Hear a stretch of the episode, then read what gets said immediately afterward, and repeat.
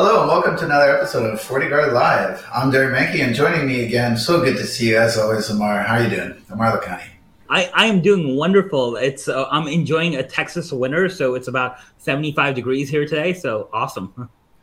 Yeah, it's the same thing up here in Canada actually. So it's uh, it's just the new world that we live in, huh? a Texas winter in Canada. That's the first uh, time I've yeah. So awesome.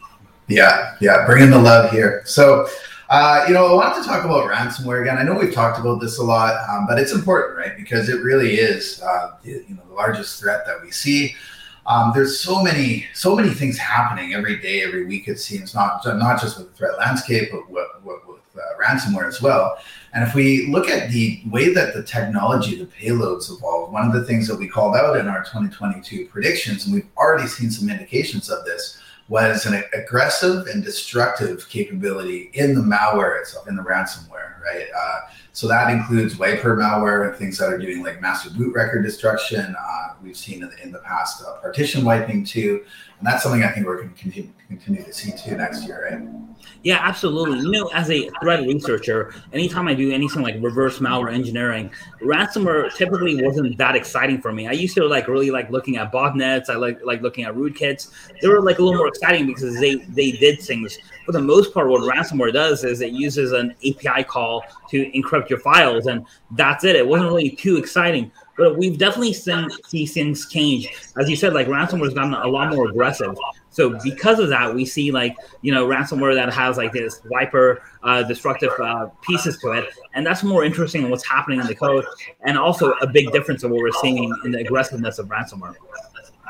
Yeah, yeah, definitely. I, I, remember years ago too when I, I first did a presentation on ransomware. Was at SecTor in 2010 and that was just, you know, that was the initial stages of the commercial ransomware. Was just going, you know, ba- basic using an, an XOR, an XOR uh, key uh, to do the to do the uh, encryption is very basic. A lot of bugs in that malware back then, not too exciting, like you said, but that's what we're seeing now is this shift to really driving a lot more uh, innovation on there and being more aggressive, like I said, including the wiper components and, and all of that too. So that's uh, it's definitely something to be concerned about. But it doesn't stop there, right? Because they, we've seen a big shift in their tactics now as well, where they're taking not only uh, this aggressive strategy but also commoditizing this, right? Like it's not just not just ransomware as we know it as malware, but including the whole uh, left to right attack surfaces attack chain, sorry, with that, right? So things like including botnets with it, the loader components, um, having a way to penetrate and get into systems and all that sort of stuff, and really what's becoming a turnkey solution for cyber yeah, that's. I, I, know this is going to sound a little strange, but that is what's exciting for me as a threat researcher is looking at the new type of techniques and what they're building into ransomware. As you said, it's not a single file that's encrypting your your system anymore. It has botnets into it the last ransomware that I looked at actually had a commercial VPN provider that was built into it as well to kind of try and hide what's happening on the network layer so you can do deep inspection. Uh, you see like other components as well.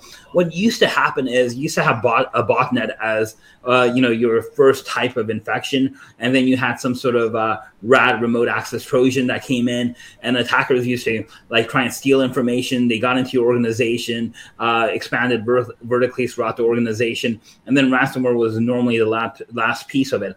Yeah. Now those techniques are still very similar. That's really like how how the attack time cycle goes within that period of time. But it's now normally one file or it's in one component or one family, right? It can still be modular components, but it can be one family. So it's all really built in. It's working a lot better. It's working a lot more efficiently together. And the attackers kind of have this whole package that they're building and sending out.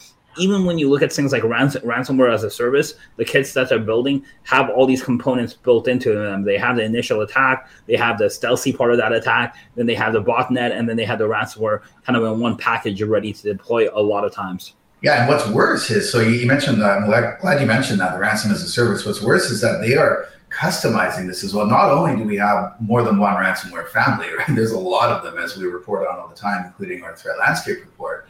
But we're also seeing, uh, you know, um, the kits, right? Builder kits that, that are being sold with these, where the affiliate or whoever is wanting to launch that ransomware can customize it. They can pack it themselves, and that's all about security evasion and things they're trying to do. But it also comes with these uh, kits, like the building tech, technology with that.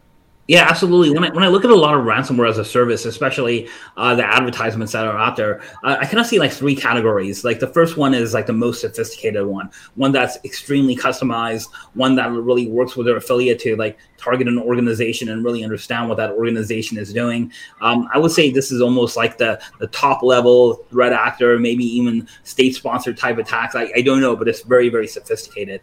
Um, on the bottom, you have the general like let's build it, uh, take it out uh, kind of the spray and pray techniques, and they're really they're getting really popular because they've been extremely effective. But they're much more generalized pieces of software, much more commodity pieces of software. And then, as you said, there's kind of like this middle piece where they have like the techniques and the foundation that's built into ransomware as a service, and then you as an affiliate, if you decided to be affiliate, hopefully no one's deciding to be affiliate right now, but if you had decided to become an affiliate, then you can customize it and put certain components or change a couple of pieces of code around, and it's very very object oriented. You can like almost click and point and see what you want to change around, and then just deploy your ransomware that way. If an attacker or a evil evil guy was uh, considering that.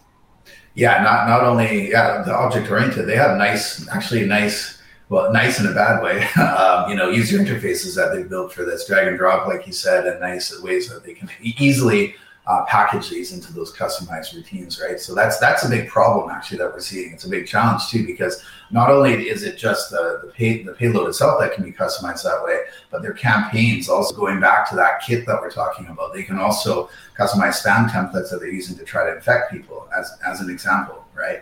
And, uh, that's why it's not just a monolithic, you know, one campaign that we're seeing. Even with one ransomware family, there's so many different variants, different affiliate campaigns that are being launched, and each one of those has their own flavor of attack too, which is, um, you know, a, a, a, big point that you have to be aware of from an intel- threat intelligence and visibility aspect. Yeah, absolutely.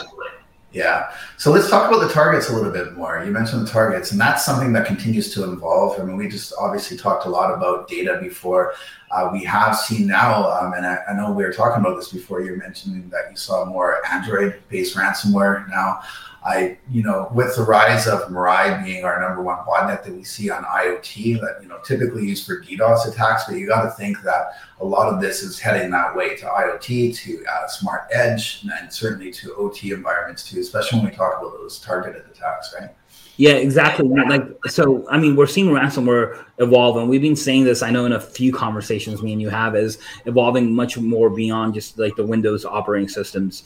Of course, we've mentioned like ransomware on Linux-based operating systems. We've seen attacks or new types of evolutions of attacks on Mac-based operating systems, and for sure, we're seeing things on Android-based operating systems as well. In fact, we're seeing an increase in attacks in Android-based uh, operating systems.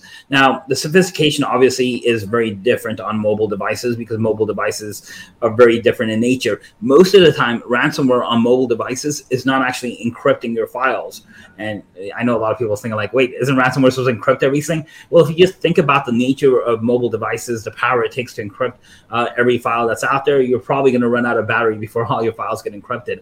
What they do most of the time is they have a system call that basically replaces your window. That says that window doesn't go away until you pay that ransom.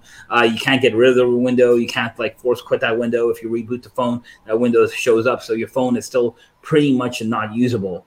At the same time, what Android malware and Android ransomware is doing is they're trying to steal other information that you may have loaded on your phone.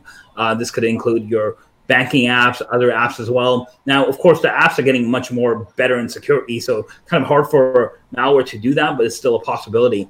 The other thing that ransomware is doing is it's using things like toll fraud and SMS fraud and phishing and uh, stealing your contacts and other things as that in that nature as well that attacker could use for other types of attack, whether it's mobile or non-mobile phones. So obviously the operating systems are doing a lot better in like figuring out how attackers are attacking but uh, what manufacturers what the bad guys what the threat actors are doing is when they're creating this type of ransomware is they're using basically functions uh, in a in, in a way that they really weren't intended to be used and taking advantage and abusing those functions yeah, yeah, great point. And and I think we have to be uh, cognizant of that. Ransom isn't just about the data, right? The current, like we always talked about data being the currency. and Ransom is any way that they can try to hit you where it hurts, right? What is valuable to you? That's what they're going to be going after, right? And in a business sense, we talk about that with business continuity, with uh, revenue streams, uh, all the way down to the consumer, right? Their their mobile phone. If they can't use their phone in a day or two, they're probably, you know, a consumer is probably going to care about that. Same thing, of course, with work environments and even to uh, online gaming and, and uh, platforms too. We talked about esports being a big target for next year in 2022. And you can think about the ransom capabilities within there, it's absolutely down the same paths too. So I think it's going to be a lot of, and this is, it's more tactical. That's what I mean. We're talking about. It's not just about, you know, spray and pray, like you said, trying to hit systems and trying to uh, make sure that they got the right files or hope that they got the right files and, uh, and, get some money. It's much more tactical than that, and that's just going to continue to get worse. I think when we have more, more and more and more of these affiliates joining, and more of um, each one of those, like I said, running their own campaign, and then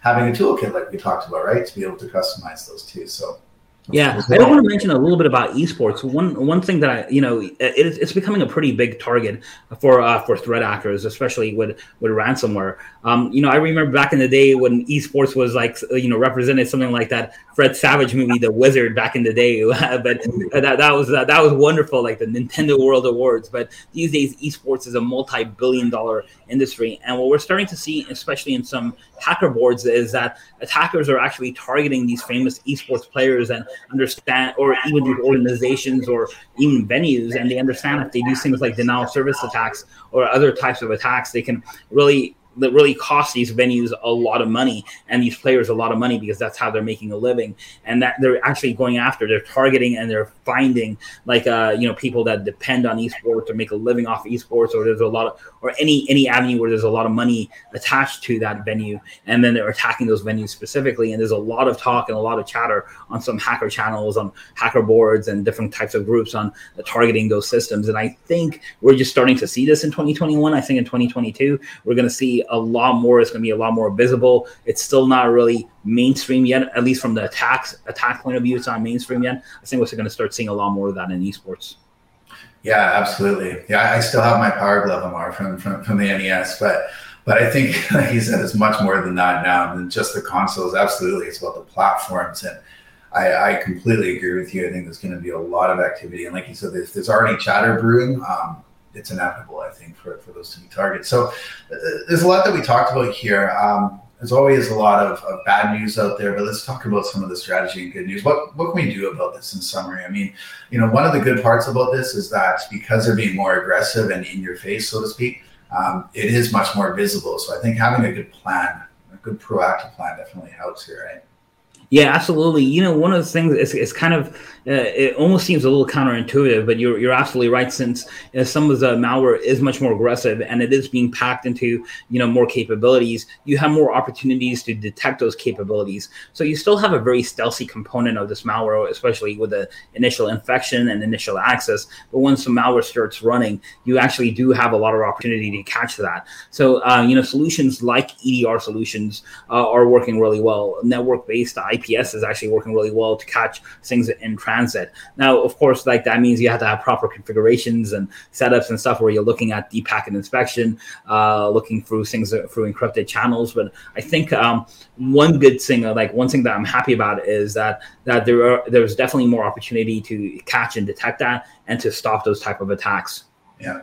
Yeah, I think that's really important is that now because like we talked about, it's not just about the payload, not just about malware and the ransomware. We're talking about a whole the whole attack chain because that's what it's about now. It's in a kit, it's turnkey, all these moving parts in that. And whenever we talk about attack chain, we talk about kill chain. And of course, this is where we talk about everything being integrated to be able to catch that because you have all those opportunities to catch it at any point there, right? Through the mesh architecture and security fabric. Uh, with all that threat intelligence, you need that because it's changing, as we know in FortiGuard Labs, you know, every day, every minute, every every second now, really. Um, Anyway, good stuff, Amar. It's always good talking to you. Thanks so much for joining me. Uh, this is Derek Manky again with FortiGuard Live. You can check out all the stuff we've been talking about, including what's coming up next uh, for trends and our latest coverage and protections on our blog at blog.fortinet.com. Thank you.